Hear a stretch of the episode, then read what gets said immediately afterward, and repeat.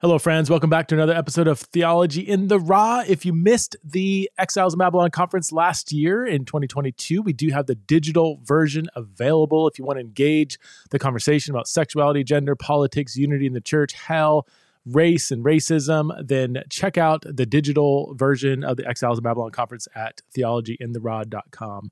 Also, if you want to support the show, you know where to go patreon.com forward slash theology in the raw. Support the show for as little as five bucks a month. And thank you to all of you who are part of the pa- Patreon community and keeping this show not only going, but flourishing. My guest today is Brandon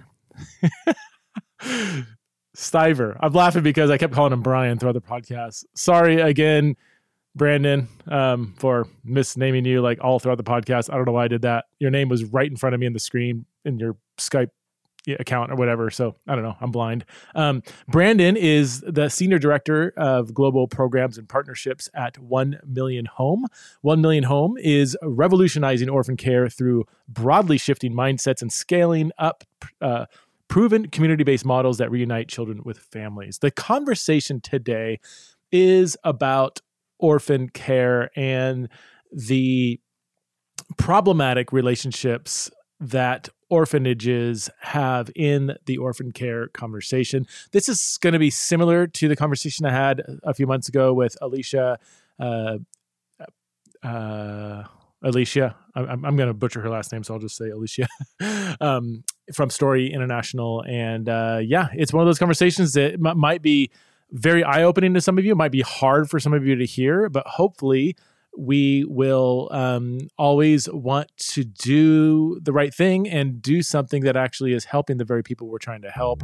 And the role, it, it's questionable whether orphanages are doing that. So I'm really excited for you to hear this conversation. I learned a ton again about orphanages and orphan care by talking to Brian. Brian's an awesome dude. I had a great time talking to him. So please welcome to the show for the first time, Brian Stein.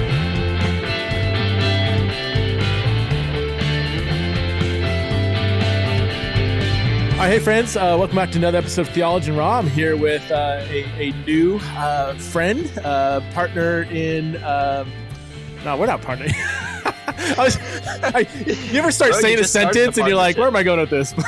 you just started the partnership, man. I'm all for it. Yeah, well, I, am uh, I'm already a huge fan of your work, um, even though I technically don't know much about your specific work, but I know the kind of work you're doing. And I, I want to have you on to talk about this whole question of whether orphanages are um, a good thing or possibly doing more harm than good, or however you want to frame it. But let's first um, give us a snapshot who you are.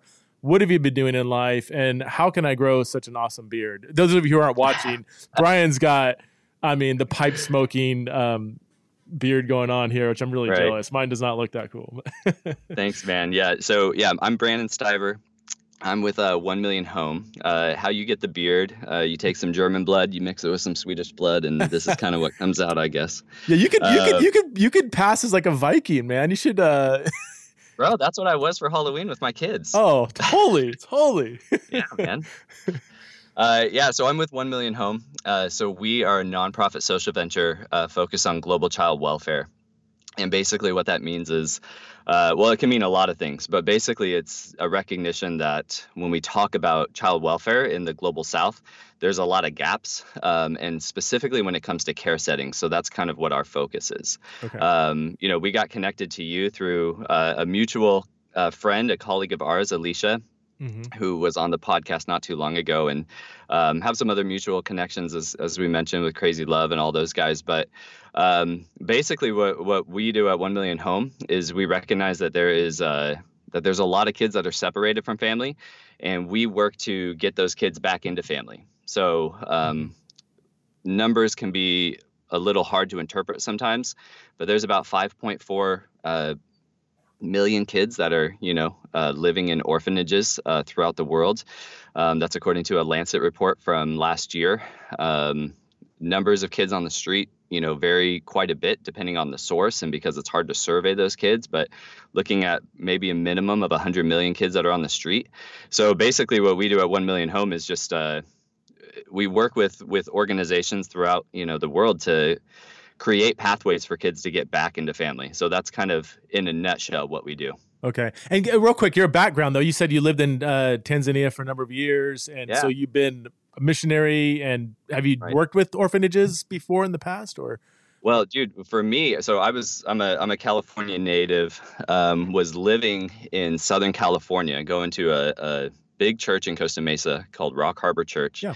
and we um, I was in a service on Father's Day in 2007 and actually felt God calling me to go run an orphanage in Africa. Like those were the words that like I felt God impress- impressing on me. And uh, that was kind of the start of a journey for me. Um, I shortly thereafter, you know, I was entering my last year of college, um, just kind of applied to whatever short term missions they were sending to Africa. Um, got caught on with uh, Tanzania, and that kind of started the whole journey. I went and did a short term missions trip in 2008, then did a two month internship in the same city in Moshi, Tanzania in 2009, and then um, it was during that internship that I actually got hired uh, to work at a children's home. So, you know, I, I know coming out of your conversation with Alicia, you know, that was kind of a big, you know, takeaway and, and a big takeaway that a lot of people are coming across right now. And, and that was me. I did the short term, you know, missions volunteering at the orphanage thing. I, I went and worked at a children's home for two and a half years. It was, it was the kind of children's home that, you know, all of us like to donate to, right? Where, you know, um, it's faith based, it wasn't corrupt you Yeah. know they leading making the future leaders of you know whatever country they're in that whole kind of you know vision statement and all of that so i worked there for two and a half years um, i got married halfway through that my wife came on a short-term missions trip and we got engaged six weeks after meeting face to face so that's a that's a whole other story So short term We- trips do serve a purpose. it was very successful for my wife. Yeah, yeah. So so we we we went full in, um, and then we um, once we had a kid though, we started to realize, you know, I was kind of working out of this complex, and it was a complex. It was white saviorish. It was um, yeah, it was it was yeah, you could call it a complex, but basically just thinking like I am the father to these children, like I'm a father to the fatherless. But once I actually had my own kid and my daughter was born, it was like, oh, hold on, there's a difference here. You know, um, what I thought was happening in the orphanage, um, you know, being a father to these kids and all this and that, like the kids needed fathers. There's no doubt about that. But to say that just because I was working at a children's home or because God had called me into that space or, you know, whatever you wanted to call it, there was a, I, I could see there was a market difference. So um, we went back to California for about a year and a half. I worked at a church in the interim and then um, returned to Tanzania, back to Moshi again, and uh, ran a family-based program for for five years. So uh, family-based models can vary; they can look like all sorts of different Mhm. things. For us specifically, it was focused on the local church, the indigenous leaders there, Okay. doing a lot of mobilization, um, doing a lot of uh, Bible training, and then we also had like a social services component kind of on the side to get kids into family or to preserve families that are at risk of separation. Um, so yeah, so I ended up doing that for five years. So we were in Tanzania about eight years altogether Okay. between the two different ministries. I, I do want to point back to. Let me see if I can pull up the episode. Um, yeah, so so Theology and Raw episode nine fifty seven titled "Are Orphanages Doing More Harm Than Good?" with uh, Alicia uh, Pinaz- Pinizzato. Pinizzato. I In forget. Azado. Pinizzato. Um, I would encourage people to go back and you know uh, listen to that one. I don't I don't mind because this this conversation is probably gonna dovetail with that one, so it's almost like a two Right. part conversation. And I don't m- mind any um, repetition, but let, let me. I guess start with the question I threw at uh, Alicia. You know what? What is orphanages like? Th- this is like the cream of the crop of like Christian involvement. You know, if you could work in an orphanage, fund an orphanage, Right. visit an orphanage, um, just I'll, I'll just say it. I mean, it's not not no shame or whatever, but just last week at church we had you know celebrating an orphanage that we're supporting and somebody that's running an orphanage and I, I want to I'll say this probably several times throughout the podcast. Um, very, very, very good and awesome hearts for somebody to move into a poor country to work in an orphanage like that takes a, an incredible heart, a desire to want to help the vulnerable. So 110% Yeah. celebrate that desire.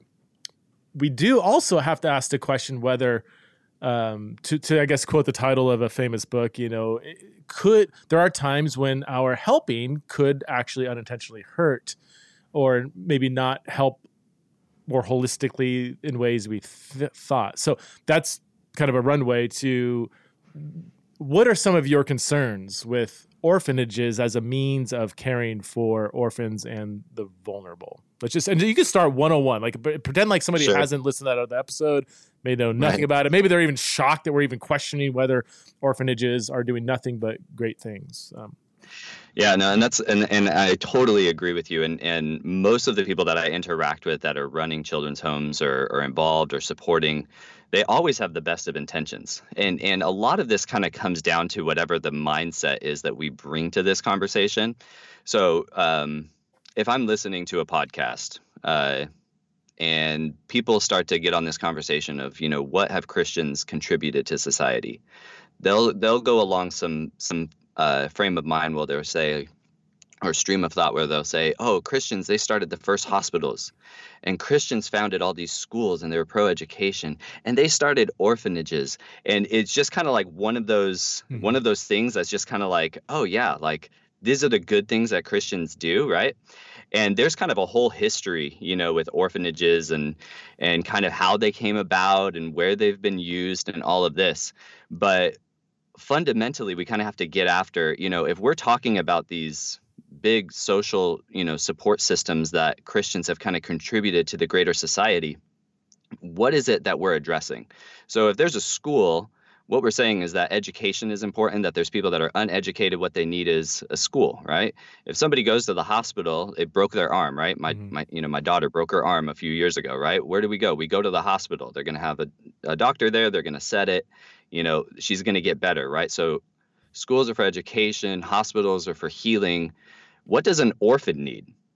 And hmm. unfortunately we kind of jump to that same kind of institutional model right? Like hospitals and, and schools or mm-hmm. institutions mm-hmm. will jump into well they need an orphanage. But what are you actually giving them then? In the best case scenario you're giving them shelter you're giving them food but that's not those aren't the things that make them an orphan. What an orphan needs is family right they need parents you know first and foremost. So we're not necessarily meeting the the key deprivation you know that those kids have by allowing them to basically just continue in their orphanhood by basically just housing them right? So within child welfare there's different types of you know systems that are that that you might be calling upon to meet the needs of a child. So if we were to kind of say you know orphanage um, we don't really have traditional orphanages in the U.S. anymore. Mm-hmm. Starting with like Teddy Roosevelt and um, some of that progressive movement in the early 20th century, and then mm-hmm. we've kind of phased them out. We really haven't had any traditional orphanages for the last 60, 70 years. You know, like like you'll still get some residential care, which is kind of that bigger umbrella. And there is a need for certain types of residential care, you know, within just about any child welfare system. The issue with the global south specifically is that there is an over reliance on residential care, and we are often institutionalizing children that really don't have any need you know for that particular type of quote unquote service.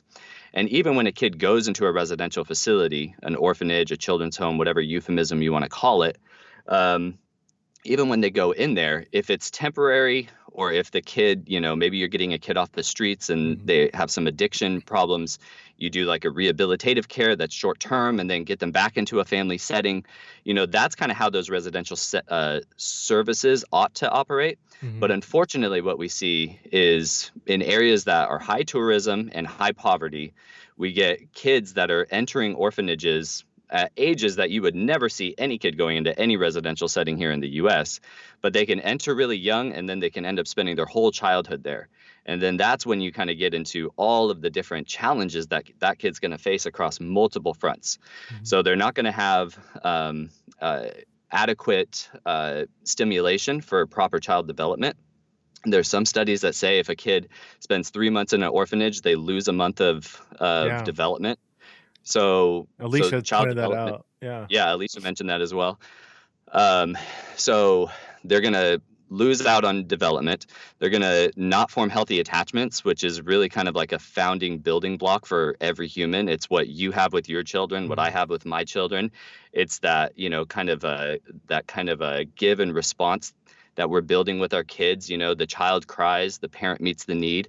That's how people build trust. When kids are in orphanages, they're not forming that attachment, mm-hmm. right? Mm-hmm and because of that then they're getting attachment disorders right and this again this is even in the quote unquote good orphanages then you get into some of the more murky stuff like uh, abuse and neglect are much more common like abuse and neglect happens in family like we all recognize that but it's even more common you know when kids are outside of the protection of their parents so there's that issue is that is, uh, is that is that statistically true like is that um, that that a higher percentage of abuse happens in orphanages than in homes. That again, homes can be abusive too, but um, yeah. Okay.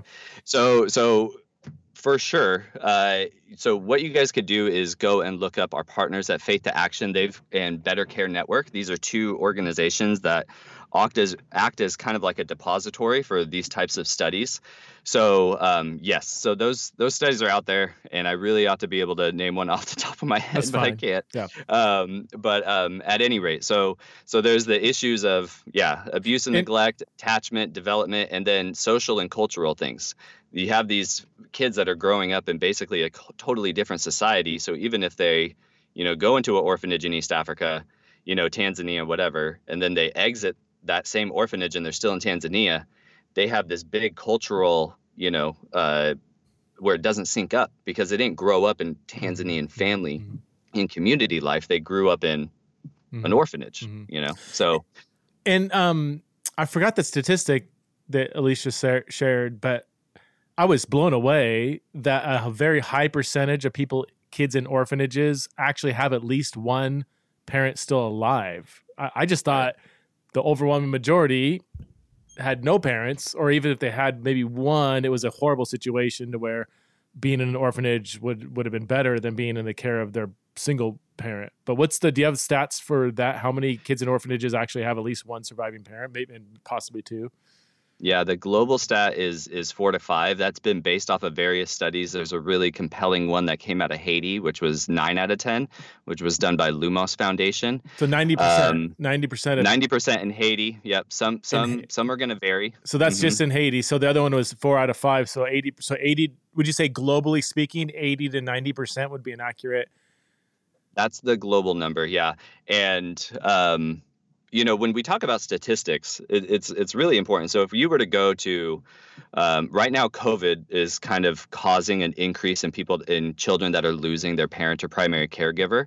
So the current studies that are coming out of like the CDC and kind of this whole task force around COVID is that over 10 million kids have lost their parent or primary caregiver due to due to COVID 19. So there is an increase in orphanhood, right? Um, so so that is happening but before covid hit we were actually while the global population of people was has been on the rise the number of kids that were technically orphans was actually on the decline. So if we were to say you know go back 15 years ago we would say how many orphans are there in the world? And they would say 153 million orphans in the world.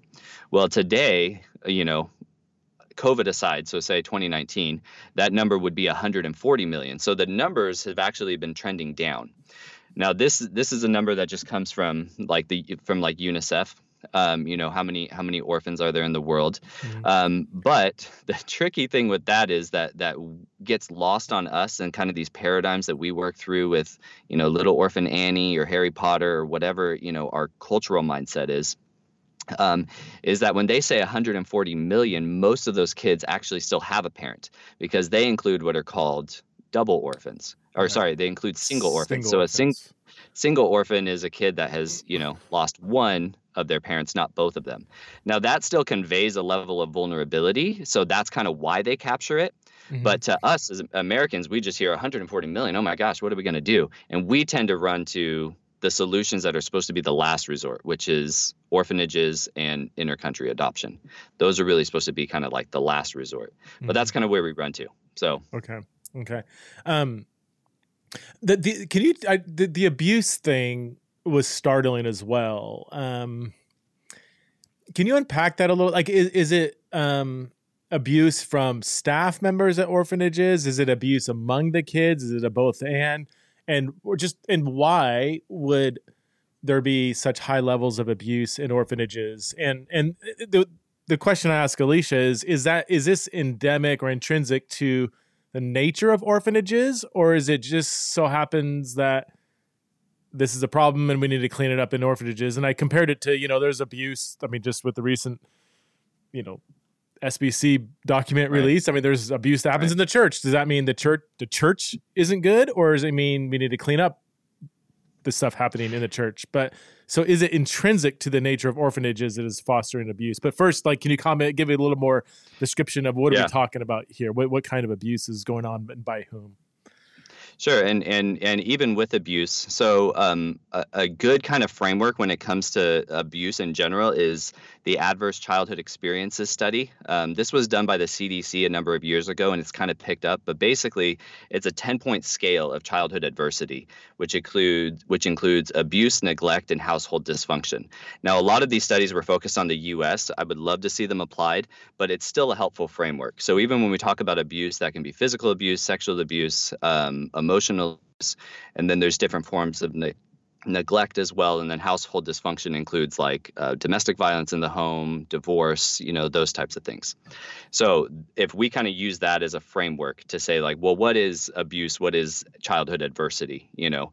Um, so with with the abuse within orphanages um, ultimately what we what we're looking at is that there are gaps in child protection systems right? So when a kid is abused what we're saying is that that kid was not adequately protected.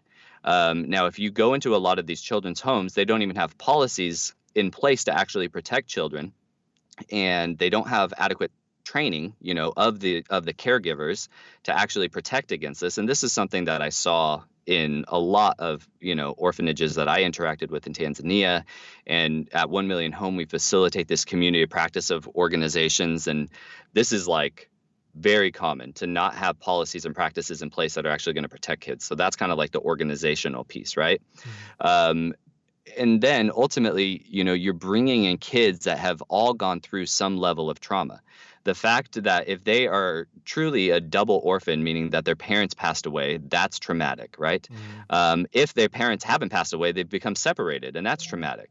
Mm. And some of these kids may be entering residential uh, setting as a form of protection um, because maybe they came out of an abusive situation like within their home or within their community. So basically, what you're doing is you're putting all of these kids that have gone through trauma, have gone through adversity, all into the same place. And because of that, uh, the most common form of abuse is peer to peer. Older okay. kids taking advantage of younger kids. There are issues as well with staff. Um, and the other piece to kind of think within this there's a difference between abuse, neglect, and exploitation. A lot of these kids are actually being um, exploited in these um, high traffic or high tourism areas where the kids actually are getting trafficked into the children's homes because, as a means of generating funds, either through what was traditionally intercountry adoption, but even more so now, uh, tourism and short term mission trips and that whole piece. So so the kids so there's abuse there's neglect there's exploitation. Um, and in those situations where the where the organization or the orphanage or i mean i say organization a lot of them aren't even registered um, but in situations where they are being you know exploited those are also situations where abuse is also you know just direct abuse physical abuse uh, also are coming into play that might be from an adult to a child mm-hmm. so it's basically yeah it's it, it it is i would say a, a bit intrinsic um, and even in the nice orphanages um, that we support, you know, or not we like 1 million home, but like we as American Christians mm. support, which is a multi billion dollar industry, um, that even those quote unquote good orphanages are still having abuse and still having these gaps in child protection and safeguarding issues that are basically allowing for this abuse to take place. I mean, if, if I'm just trying to imagine just a real concrete scenario, if, if, uh, orphanage is well supervised. You know, you have let's just say there's 20 orphans, 10 girls, 10 boys. There's one or two adults that are sleeping in with the boys, a female with the girls. Um, and and assuming the adult's not doing anything, you know, bad. Um, right.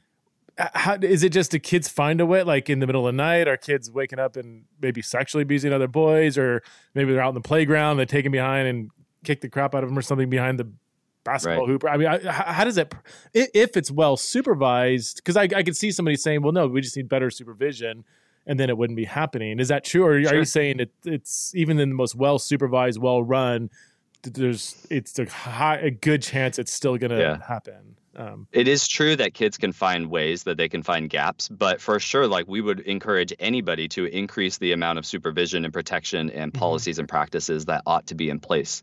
Um, and and again, I'll just say, you know, our organization, we are all focused on getting kids back into family where where we believe even Scripture, you know, says yep. that kids ought to be. Um, but you know, if there is a children's home out there and their step forward is to increase how they are actually protecting kids within their care, and then also to maybe add some family based services where they're not just bringing kids in and the kid just lives there for the rest of their childhood, like, um, because then they're going to even if they're not abused you know abuse is not like the only thing that's detrimental to a kid's mm, childhood yeah. you know the the fact of being separated the fact of being ostracized because you're an orphan living in an orphanage all of these things are also really detrimental to a kid's well-being so um, so yes absolutely increase supervision um, get properly trained on how to protect children. Um, mm-hmm. Make sure you have policies in place that your staff are well trained on, okay. um, so that those kids can be safeguarded for however long they're in the children's home. But also, don't be don't grow content with the fact that you have an orphanage and you know nice you know little kids that feel special to you. Um, really champion that these kids need moms and dads ultimately, mm-hmm. and and you know they don't you know a, a children's home is not as good as growing up in a parent's home, you know? Yeah. Yeah. Well, yeah. I, it, it's so, so, I mean, to, to use a cliche, our, our band, I mean, somebody could say, yeah, I know band, uh, orphanages are like band aids, but band aids are necessary to fulfill, per- maybe it's not ideal. But I, would you go further than that to say they're actually perpetuating a system that overall is just really not helping these kids. Um, I don't want to put words in your mouth, but yeah, no. In most cases in the global south, yes, they are they are perpetuating or just kind of exacerbating. So you know, if we think scripturally for a moment, if we're looking at the Old Testament or if we're looking at the New Testament, it's always orphans and widows, orphans and widows. That's a vulnerable family unit. I don't think that was just like a coincidence where it's like, here's the strangers, here's the poor, mm-hmm. here's the widows, here's the orphans, and like saying those are four categories. I would say widows and orphans, they're always listed together because it's a vulnerable family, right? It's a yeah. fatherless kid and a and a single mother, right? Mm-hmm. So um so scripturally, you know, the the desire is for kids to be, you know, with within the family. And if, even if that's just with a single parent you know that's going to be that's going to be a better you know situation for that kid. Um, and you know for for us to basically just say are we going to allow the kid to just perpetually be outside of parental care? Um, i think we have to wrestle with that even theologically. Because yeah. you know we could read romans 8 and it's like god has not given us a spirit of bondage to fear but a spirit of adoption right? Or even kind of uh, jesus in john 3.16 is like being born again into the family right? Like that's kind of like these are like the scriptural connotations of what it even means to be a follower of christ is to kind of be brought into the family. And then when we see kind of this this woven throughout all of scripture with widows and orphans together and actually providing them support as a family unit mm-hmm. we really have to kind of think through are we okay with this right yeah. and there are some parallels you know even like john 14 like jesus says i will not leave you as orphans so it's kind of like this this this understanding that orphanhood is not really something that we should want to allow mm-hmm. to perpetuate right and we don't want to put any kid in a situation where they're going to basically have their orphanhood facilitated through their childhood and then they age out and mm. now they're just an orphan for the rest of their lives you know like that's really that's going to be detrimental yeah. even just psychologically for the kid. What about eh, like you know you said it you know if they have a single parent so 80 to 90% have at least one parent to go to but let's take a right.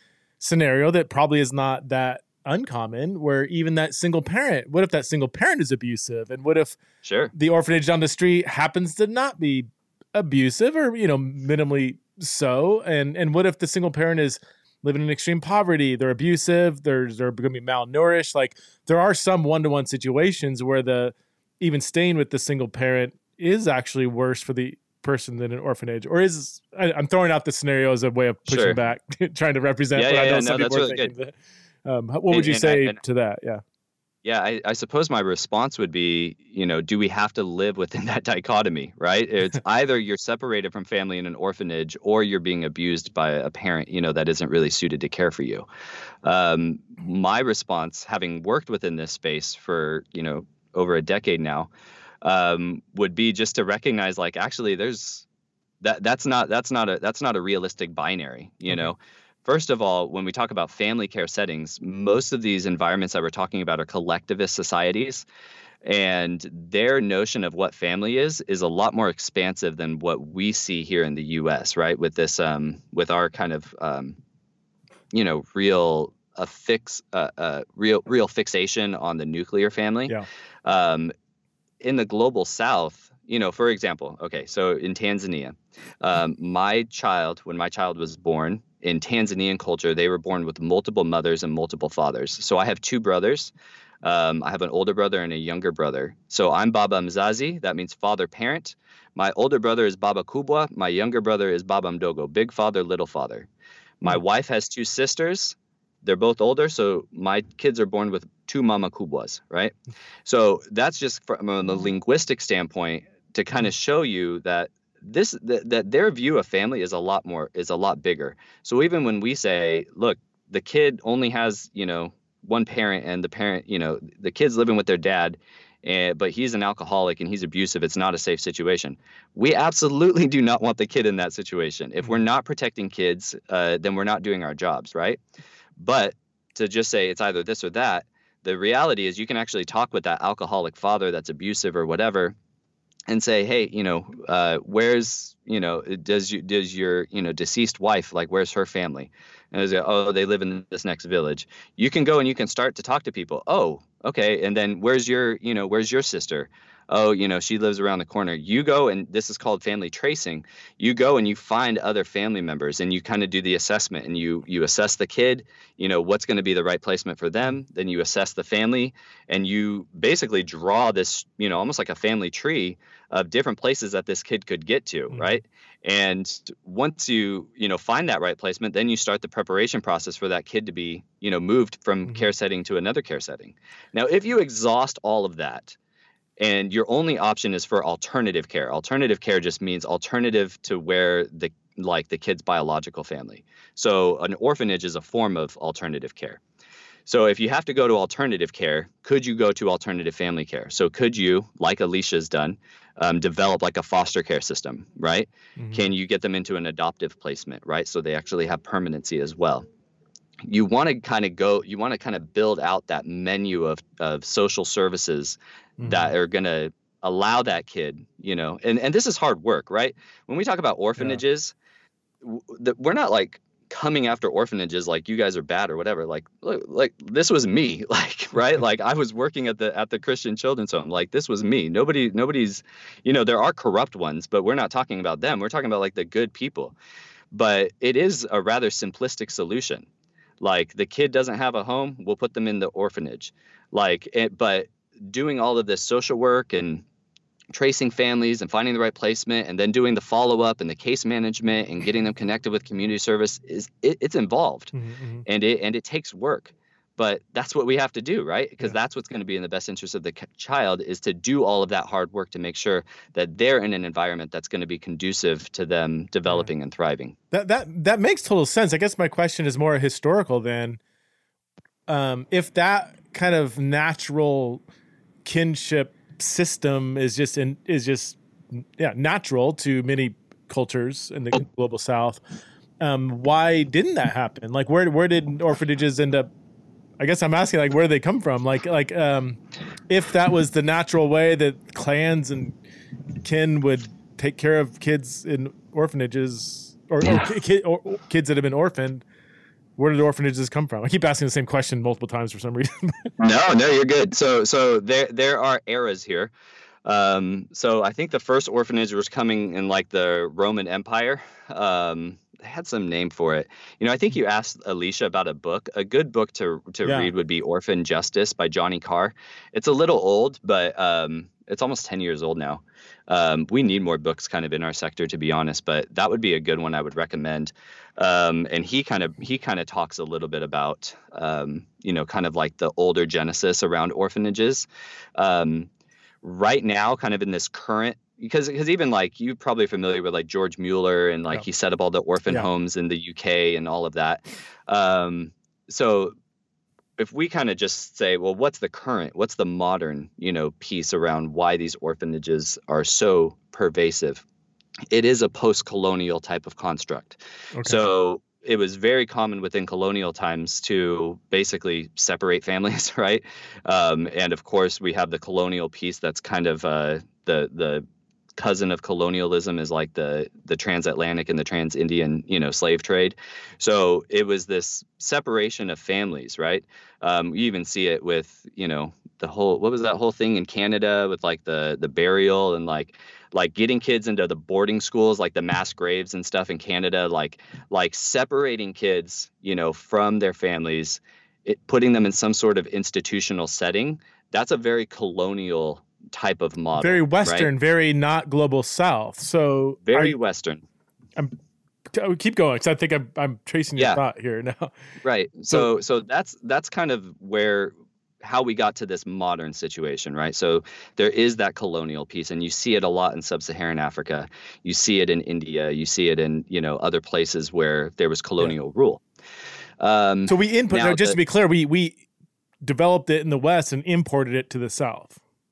Yeah, exported it, yeah. Exported. exported it uh, yeah. Which is, which is interesting now if you think about it because we don't have these large scale orphanages here in the US and yet we're so intent on perpetuating them in other places even though in our own context we said actually this isn't a good way to care for a kid that's gone through trauma right? And yet we're you know still eager to export it. Now the the thing that the apparatus is kind of held up on now is a lot of tourism, to be honest. So, to give you an example, I mentioned um, Moshi, which you've been Mhm. through before, my Yep. understanding is. Uh, Moshi is uh, right next to Kilimanjaro. And if I say Kilimanjaro, people think, oh, you know, big mountain in Tanzania. Um, so, obviously, we're going to get a lot of tourism. Mhm. We're about a day's drive from Serengeti, so people want to go out. They want to go to the Serengeti for a safari. They want to go climb Kilimanjaro, and whenever they come to this type of area, um, they are going to want to visit orphans because they heard about the AIDS epidemic and they heard about you know this is this is what true religion is. You know, if they're on a short-term mission trip or whatever, and oh yeah, we're also going to go to on safari while we're there or whatever. Um, so people have that kind of mindset. Now those interactions are not benign and they also are not neutral when it comes to finances. So, um, what I mean by that is if you go into an orphanage in Tanzania or Haiti or wherever, and you see, oh my goodness, these kids, they need help, you might be inclined, especially if you have a team of like short term missioners that are going to go in there and they're going to say like oh my gosh we have to do something. Let's let's take up an offering right? And now you know after a two hour you know visit on a saturday we're dropping five six seven hundred you know a thousand dollars whatever it's like just take care of the kids just take care of the kids you know kind of thing well in some of these you know situations where the average person makes two or three dollars a day and in some cases that's actually a living wage i'm not like saying like that's okay but like you know just kind of think like a, an honest day's work might get you a few bucks right Mhm. in some of these contexts. Well if you can actually recruit a bunch of kids from uh, you know from the village right and a lot of these kids are going from rural to urban settings if you can get a lot of these kids you know even just for the weekend you know which happens sometimes you can actually exploit you know their childhood um, and make a pretty nice killing. So you know if the Mm. if a five hundred dollar donation comes in, maybe four ninety eight you know goes to the Mm. goes to the director of the orphanage, and you know maybe a couple bucks goes to buying the kids some rice or something like like those those situations are real, um, and they are intrinsic to high tourism areas. So in Kilimanjaro where I was. Um, just within the just within the urban district, there were 17 orphanages. Oh. Only five of them were actually registered. Um, you go out to the just to the adjoining rural district and you're going to get more orphanages. You go over to arusha which is about an hour and a half away and also a big city like you're going to get even more orphanages. These high tourism areas you know attract orphanages attract kids going into those orphanages. It's kind of like um, what was that field of dreams if you build it they will come yeah. people are building these orphanages so that they can just fill them with kids not kids that actually need any type of alternative care mm. but just that's what they do you go to other areas of tanzania that have the same level of poverty have the same level of hiv aids and you won't find any orphanages because there's no monetary uh, incentive uh, for people to establish orphanages there so, and it's so, one of those things where, yeah, the money kind of dictates the service that's provided. So you're saying in, in, in places where there's little to no tourism, there are very few orphanages. That's right, and and and you think about that old, uh, you know, um, adage which came from Africa: "It takes a village to raise a child." Yeah. You talk about traditional forms of caring for children. That was more common. So so there's kind of like this confluence of all of these different issues that are coming into play. So you have the monetary piece and the volunteerism piece. You also have um, people that are leaving the village. So as as you're probably aware, I don't know if this is a eschatological thing or what, but people are moving from rural to urban, you know, mm-hmm. village to city.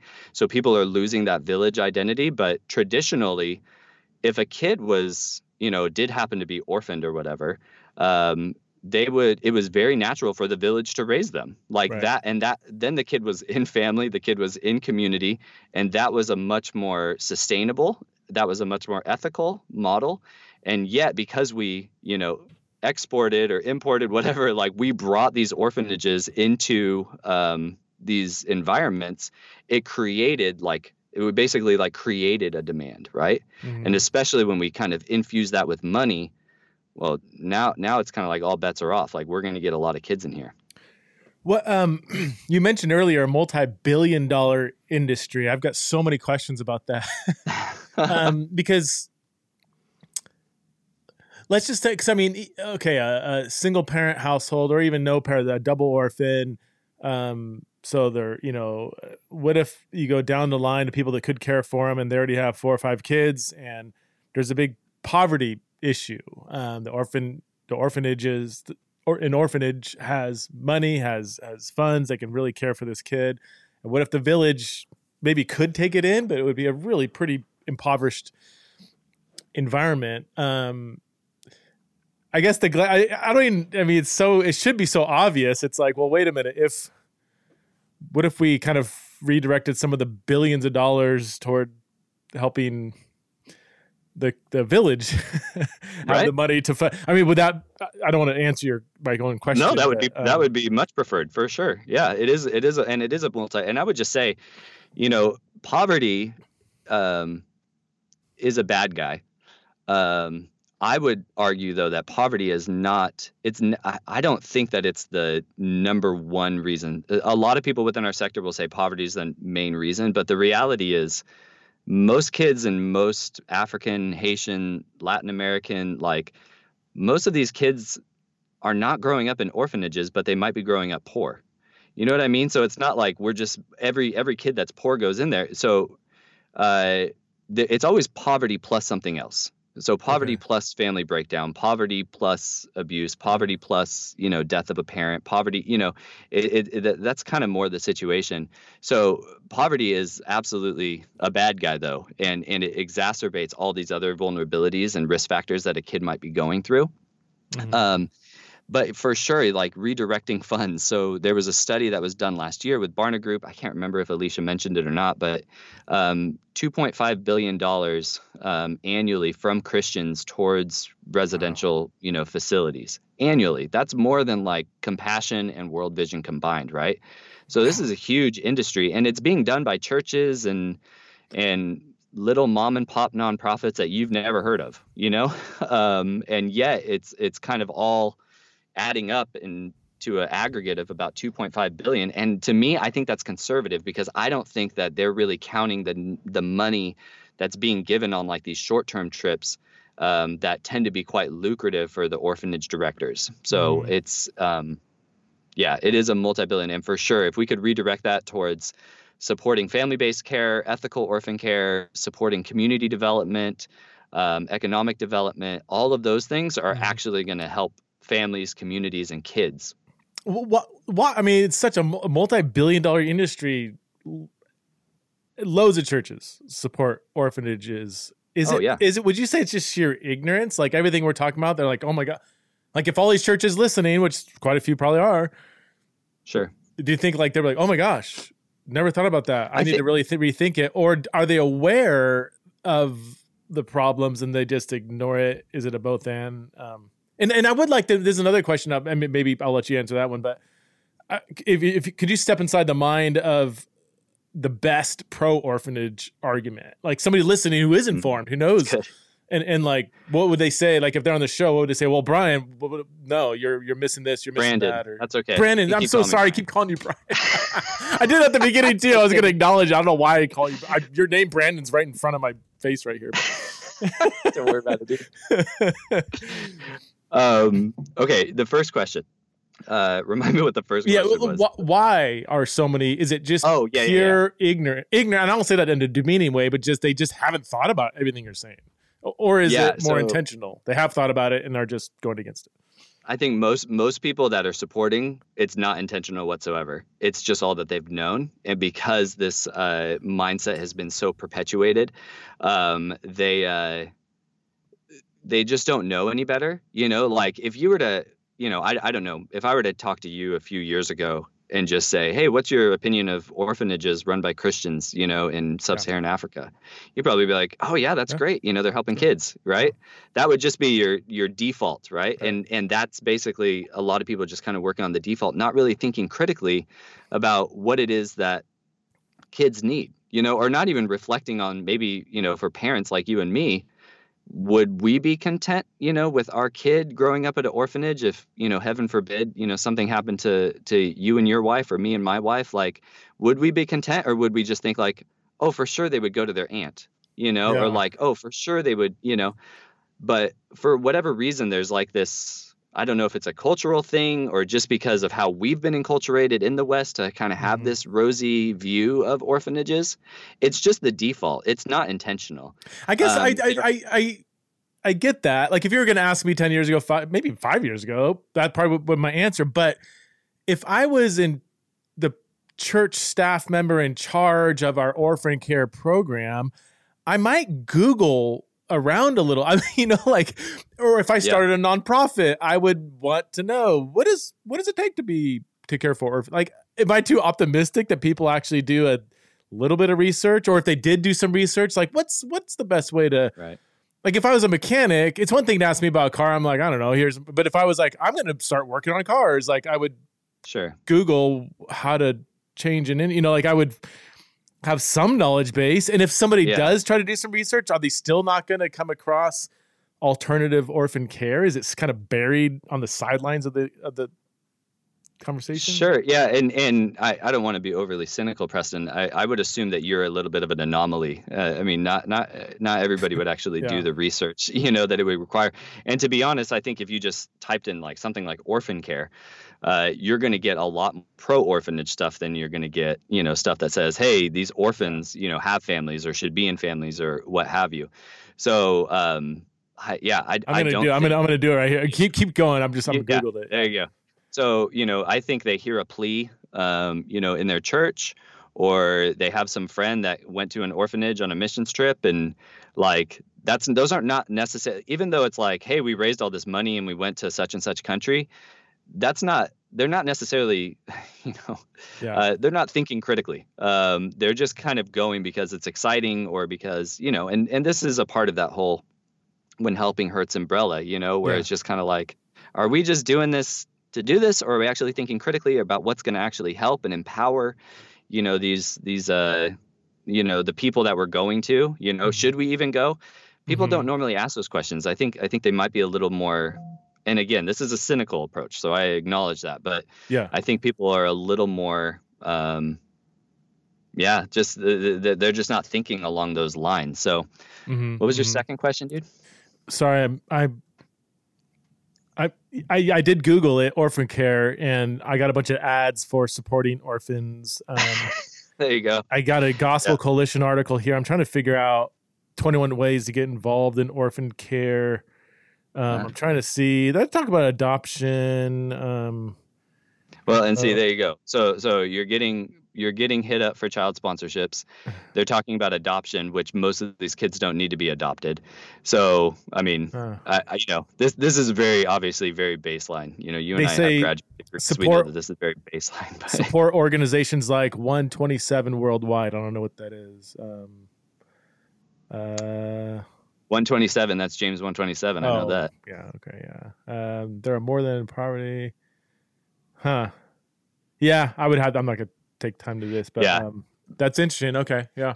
Uh, my Yeah, second so question. My I- I- second question is, what is um, can you Oh, a pro orphanage. yeah, Yeah. like play devil's advocate with yourself somebody who Sure. is thoughtful who is aware of whatever and might be really upset that we haven't talked about this or that or whatever um, Right.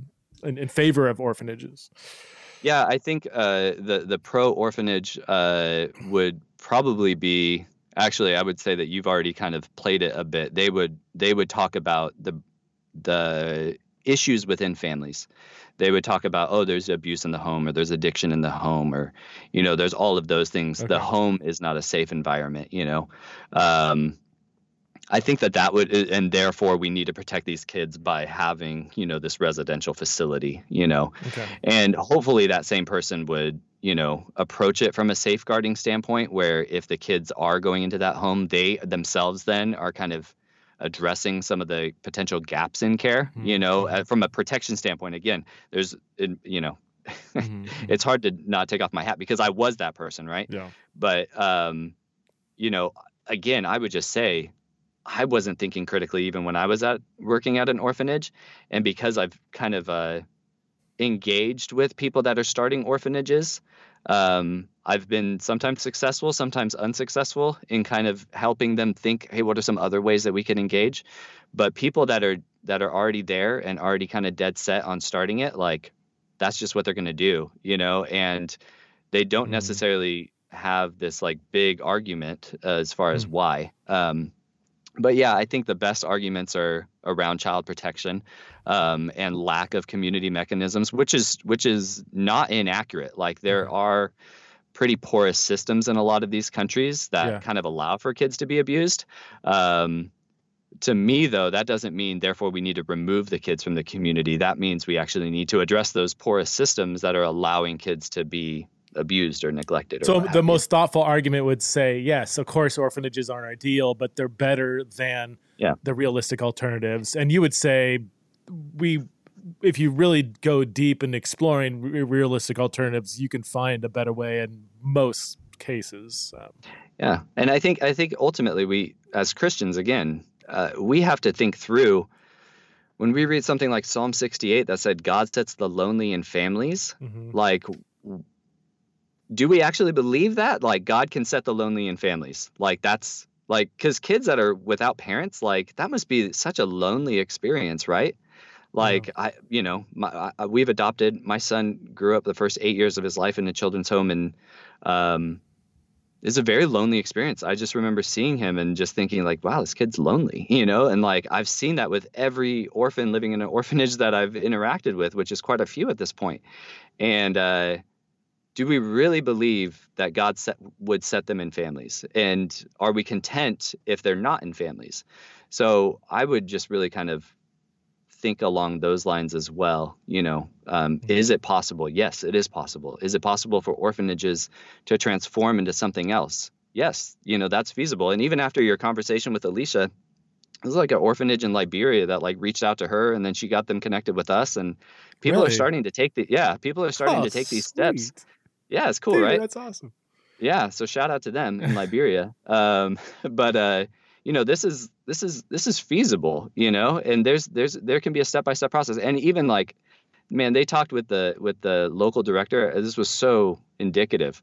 Uh they said you know how many of these kids do you think are going to need to be adopted if we get them into family? And she said zero she knows where all of these families are, you know, kind of thing. And this was Uh-huh. like literally, I had this meeting like last week, and it was all started with Alicia being on here and then her connecting them with us. So, um, anyways, Yeah. Wow. So it's it's totally possible, and we have to believe that God wants kids and families, man. Yeah. Yeah. We're like we have to, and and and we just can't be content. You know, we we can get into all the complexities, and we should partner with orphanages. We should partner with people that are family-based operators. We have to get the church better involved. We have to get the church thinking critically. You know, not just being like, well, it was really I had this really emotional and Mhm, thing that mhm. came up when I held the orphan in Guatemala or whatever yeah. like we we can't just be like oh i get my emotions are so tied up in here and therefore you know i'm just Right. going to do this um, we have to think critically and think what we would want for our own kids and really align ourselves with the fact that god sets the lonely in families he doesn't set them in orphanages he doesn't put them out on the streets Do you think I would just be a point blank question that churches like if somebody's listening and they're like, "Oh my gosh, I'm I'm convinced," or at least I need to really think through this. Do, would you say that churches that are funding orphanages should not do that? Like if somebody's listening and they're in charge of the purse strings, hmm what should they do now? Like a slow tick trickle off, or reallocate those resources towards something like I'm. You're not gonna. I'll say it. I mean, something like your ministry or somebody who is doing an alternative, better way, or what? Should Yeah. we just end the funding right away? Like, because I do. I now Right. when I hear churches support it, does like like I get a little uncomfortable. Like, oh, So, so, and I would just say at 1 Million Home, one of our programs is actually working with churches to answer those questions. And it's not just like a simple, like, oh, just cut it off. Like, no big deal. Like, Okay. you know, because there's relationship there sure. and hopefully there's an opportunity you know the first thing that we say is don't don't cut off your funds but actually talk with them and it could be a simple question like hey are you guys providing any family based services like when you bring a kid in like what's your intake process and and do you create you know a pathway for that kid to re-enter the community and family you know some of those conversations are really valuable especially when it's a donor um, and there could there have been situations bro i've talked with pastors where it's like we were supporting an orphanage in Haiti and we found out that they were trafficking kids. Like, you know, like it's there's some gnarly stuff out there. And for those types of situations, like, yeah, for sure you want to stop funding them, you know? Yeah, sure. But if it's an orphanage that was started in good faith and they want the best for the kids and you guys have a relationship, I would just say use this conversation to kind of you know uh, take a step forward and and say hey what can we do to help these kids get in family like we really are thinking like god wants kids in family Mhm. like what can we do you know it, what's possible and if the orphanage is receptive then for sure that's somebody you want to keep partnering with right yeah. and if they're not receptive and you have these conversations over and over and they're just like, no, this is our model, this is what we do, we're content with kids, you know, spending their childhood here, then yeah, maybe you do want to rethink that. And there's uh, so many great organizations. And I would say you don't even have to give to 1 million home. You know, there's a lot of organizations from our community practice that are like autonomous and you can find them literally on our page and people can go and just give like we want to fund foster care in the Congo or we want to support kids with disability in Uganda or we want Hmm. like you don't even have to give to us just like but we'll show you like some organizations you can give to and you could just access them from our own website So there's quite a few. It's not just you and Alicia Oh, and a for few sure. others. Like there's a lot of people doing this more. we're a ragtag gideon's army dude so that's really cool. So you actually, the, my question, like that's what you you guys, that's part of what you do. You help churches to transition. i was just The- meeting the with the church last night dude i was just meeting with the church last night uh yeah that's that's one of the things that we do and and and people can reach out to us just hello at one that's the number one million home if you guys have a church reach out to us we would love to kind of talk through and provide Mhm. some support and consultation to to start to unpick that because it is big it is big but you know and we Yeah. actually we, we've talked with pastors as well uh, even on recorded you know what does this look like for you you were supporting this orphanage in kenya but you learned better like what do you do you know we've um you know so so we have uh, mentor examples as well Yeah. you know of what that can look like that That's that great. that can be helpful awesome. and inform That's Yeah. awesome. Yeah, it's one thing to say, "Oh, church, you shouldn't be doing this anymore." It's like, all right, I, I'm a volunteer. I'm on the orphan committee. We meet four times a year, and I work 60 hours a week. And my wife's going to leave me. And um, I, well, what do I? do? I need to read a. What do I do? Like, how do I transition this? And you know, the head elder is the main supporter of the orphanage, and his wife founded it. And that conversation is not going to go well when I say, I don't know if right. this is like. There's a lot of real practical things that could cause a lot of anxiety. I just stress myself out by painting that scenario. but that's so awesome that you come alongside and say, "Hey, we will help you transition this well." Um, that's awesome. and that's and that's what we do as a social venture. We help orphanages transition, okay. and we help churches transition. Like that's that's our main thing. We have this big direct services piece that's working in Kenya, and mm-hmm. then we mm-hmm. have joint ventures in other places like Sierra Leone, Haiti, Uganda, okay. um, Lesotho. Um, but then we have this whole church piece, you know, that's fledgling, but it's going. You know, we're we're mm-hmm. working with churches to to to transition as well because, it, I, I, you know, the financial piece we cannot understate. You know, I'm a big 90s hip hop guy, Wu Tang Clan, cash rules everything around me, you know. that's that's we have to work that whole paradigm, you know. If we're not addressing the cash, like this thing is just going to keep going and going and going. Addressing so, the fact that as, as long as billions and billions of dollars keep getting poured in, it's going to keep going. There's not going to be any reform. There's not going to be any meaningful reform if, if we just keep funding bad alternatives. Because that's the thing. Hmm. If if you have a child, I've worked in child welfare in California as well we would get money to provide services that were entitled. That came from like taxpayer money that went to the government, then we win the contract. And that's how these things get funded, right? That's how foster care, mental health services, all of that. That's the financial piece, right? Mm-hmm. Those types of infrastructure are not present in, in the global south. Um, so, what are they? They're only relying on private dollars. But if the private dollars are coming in and they're saying, this is the type of service that we want provided, we want to mm-hmm. establish an orphanage, then that's the service that's going to be provided whether or not that's actually you know right. according to like an assessment of the community what's actually needed that's just what's going to get provided and if it's provided that's what's going to get used right. so because the, the the government of you know fill in the blank country in africa is not going to is is typically not going to be like hey here's x amount of dollars for you to provide you right. know a free daycare, right, to help a vulnerable mother, right, mm-hmm. which would be an awesome service, you know, for a vulnerable mother and her fatherless child, you know.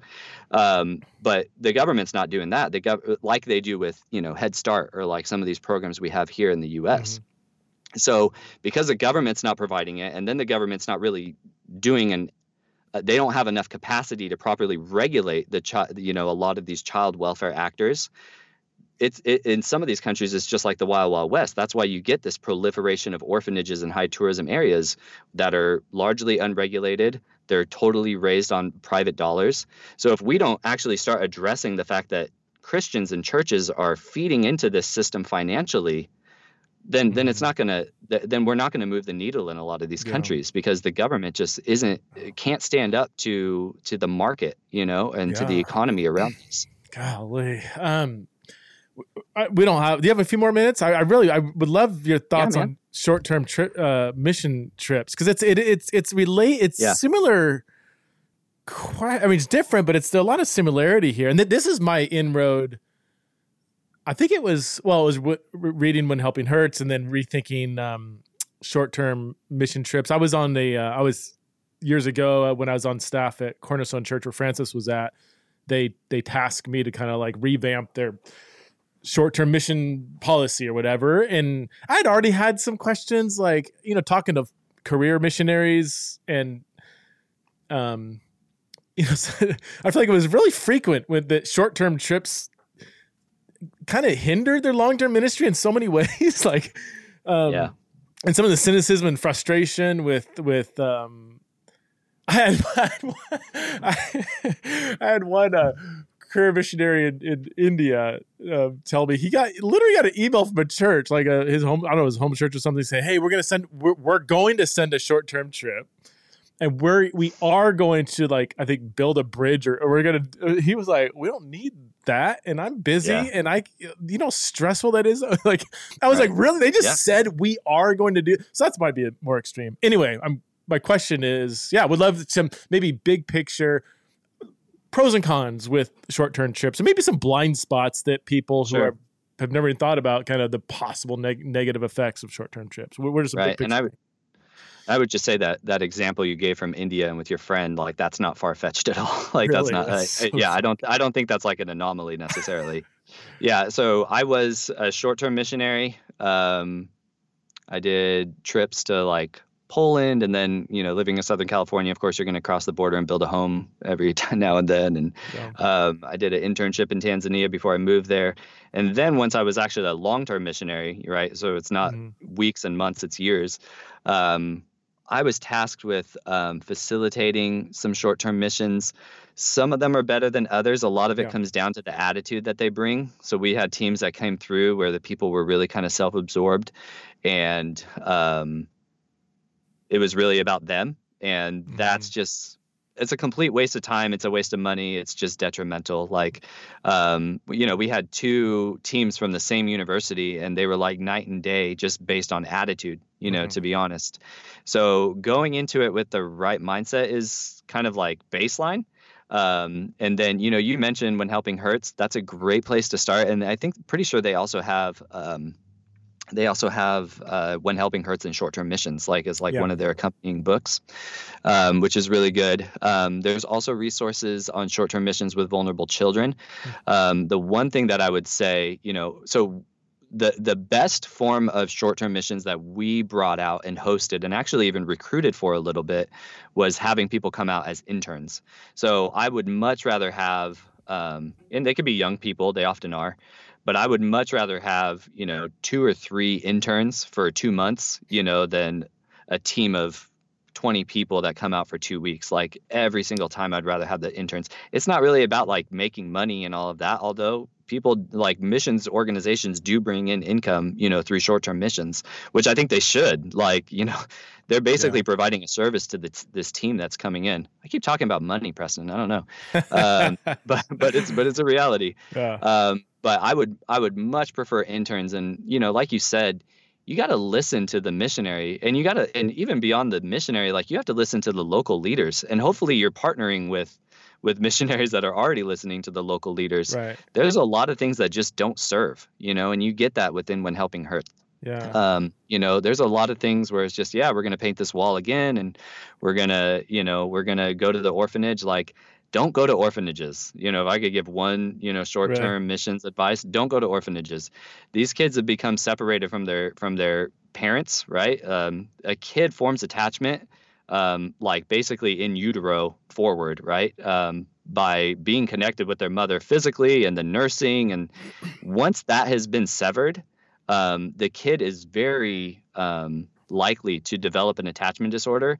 And when that you get short-term missionary volunteers that come in and then leave and then come mm. in and then leave, um, it exacerbates those attachment oh, disorders. Oh, wow. Some people will say that starts the attachment disorder. The attachment disorder actually starts because of the separation, wow. but it's exacerbated when you send in the, you know, oh, we have, you know, the church of whatever in such and such place, and they're visiting our orphanage today, and they're going to come in and you're actually encouraged to like hey yeah pick up the kids give them a hug you know all of this which is just like really mm-hmm. poor conditioning for a kid. Like i i mean i don't want to share too much of my son's experience but like this was something we had to walk with him through because when he was in the orphanage he was encouraged to just run up to strangers and hug them.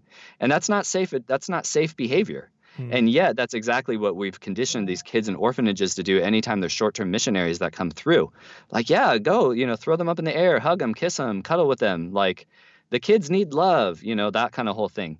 And it's just like, they don't need love from strangers. Like, they need love from like a committed parent or, you know, guardian that that's going to be there for them day in and day out. Mm. And I saw it on the kids' faces, like when they get that, like, that you know dopamine adrenaline whatever like oh, the visitors are here. Let's go play soccer. Let's go jump on them. Let's go do all this. And then they leave, and the kids are like downcast. They're bummed out. You know, it's just like, man, what a turbulent childhood. So, on the short term piece, that would be one thing I would encourage people to do. Even if mm-hmm. you're like supporting an orphanage, like we go back to that whole conversation we are having a moment ago, mm-hmm. um, find other ways like feed into the staff or you know do something else mm-hmm. but mm-hmm. start by actually listening to the missionaries yeah. and the local leaders that you're connecting with um, because for sure a lot of harm can be done yeah. on short-term mission trips the the big one for me that was eye opening was uh, building projects. I remember doing a lot of uh, research in like sociological journals that measured the local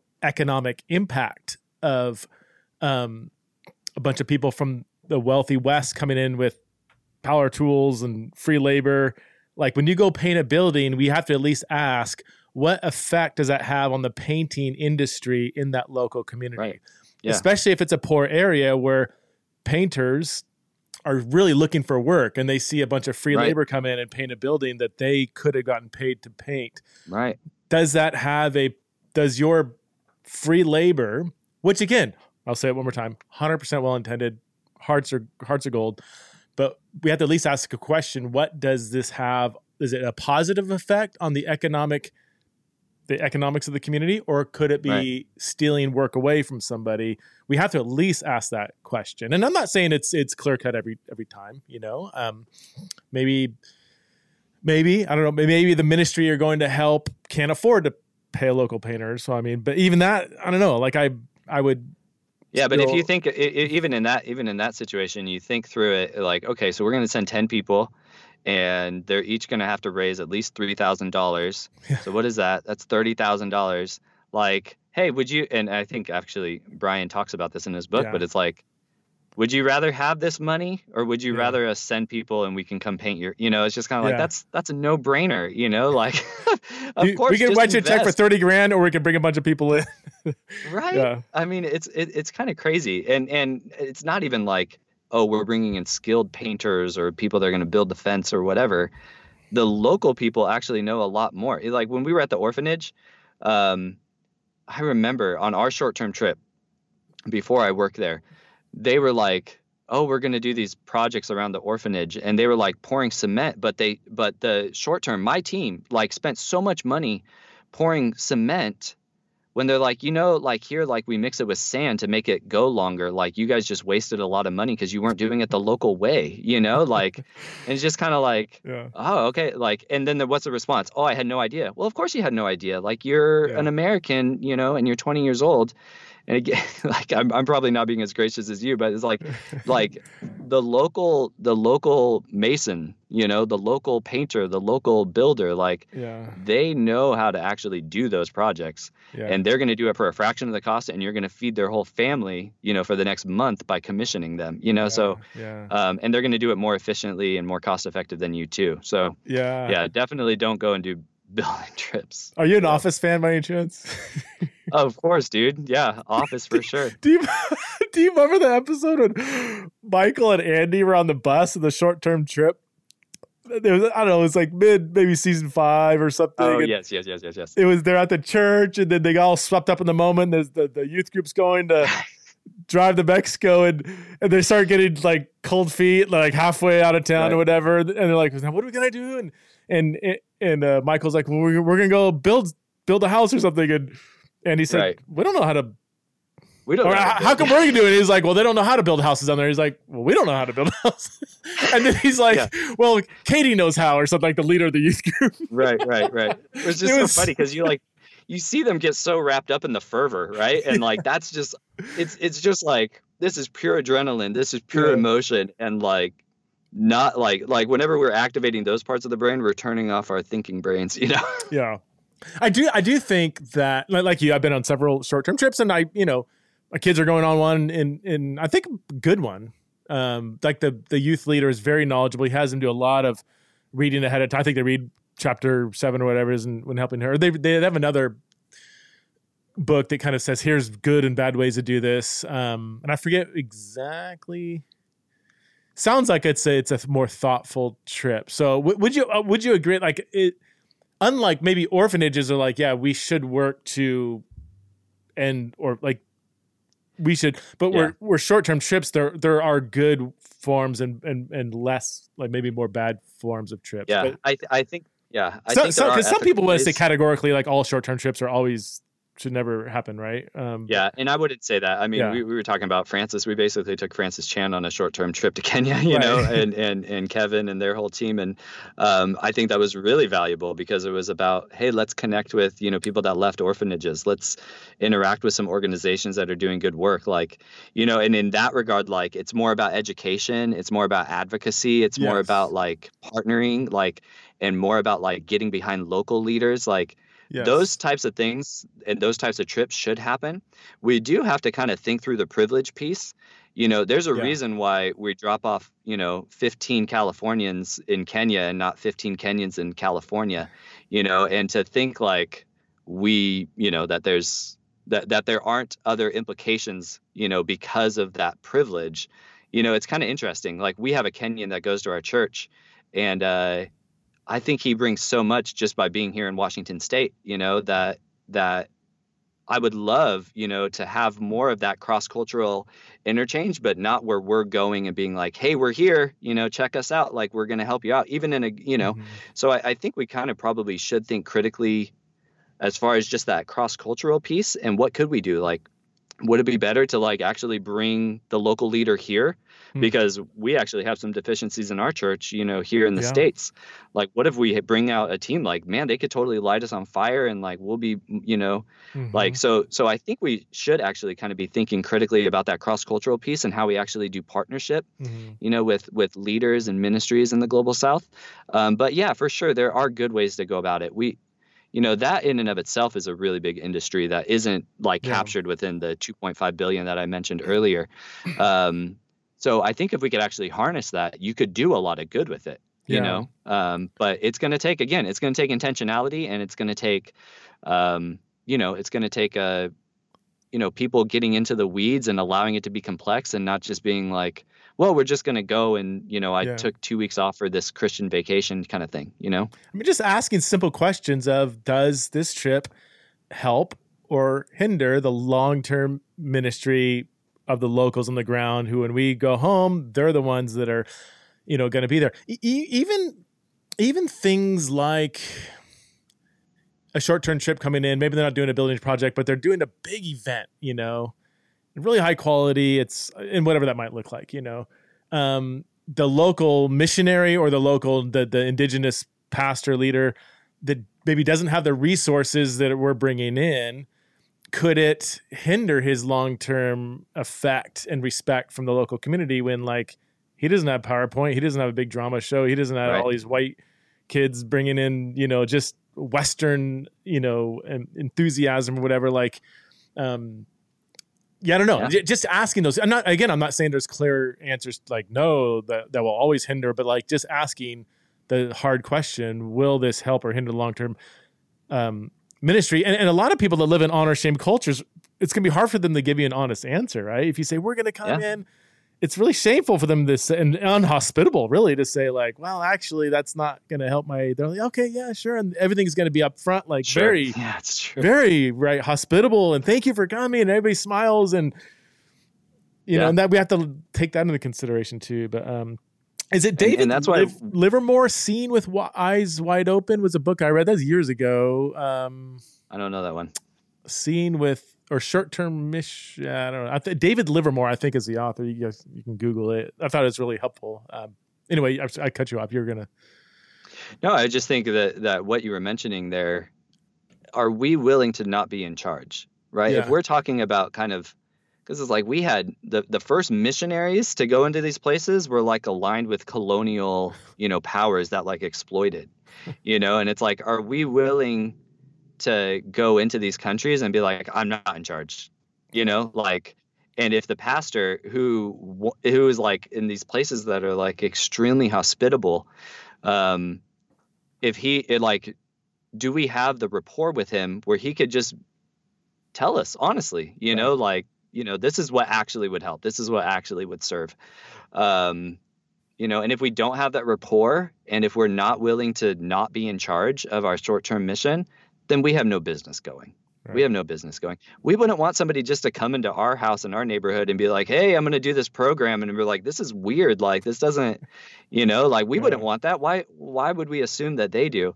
So yeah. yes, there's a place for it, but you have to start with listening, and you have to be willing to not be in charge, and you have to actually have an understanding of what's actually needed and what are culturally appropriate ways to yeah. get something done, and also just kind of lay down even the notion of getting something done.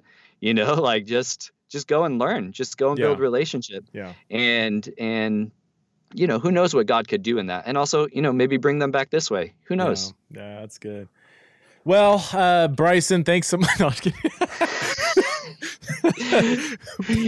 Brandon, thanks so much for coming on Theology in Raw. I've really been looking forward to this one ever since I talked to Alicia, and, and I've got right. friends too who who are so excited that I'm having these conversations because they've been thinking about this for years and, and are excited to have other people start to maybe rethink a better paradigm. So thanks so much for the work you're doing. Uh, One Million Home uh, website is what? I, I'll have it in the sto- One Million Home. Yeah, it's the number one millionhome.com. Yeah, so you can come check us out. Um, you know, we're not here to promote anything other than kids getting into family, you know, and there are people. Uh, Alicia is not the only one. You know, we're not the only ones. We actually have a whole community of those types of organizations that are just like, man, let's get kids into family. And we have people that we partner with to transition orphanages into those types of organizations. So, um, that's so that's that's what it's all about, man. So yeah, definitely check us out. Um, yeah. Cool. Thanks so much, man. Great, great talking Appreciate to you. Appreciate it.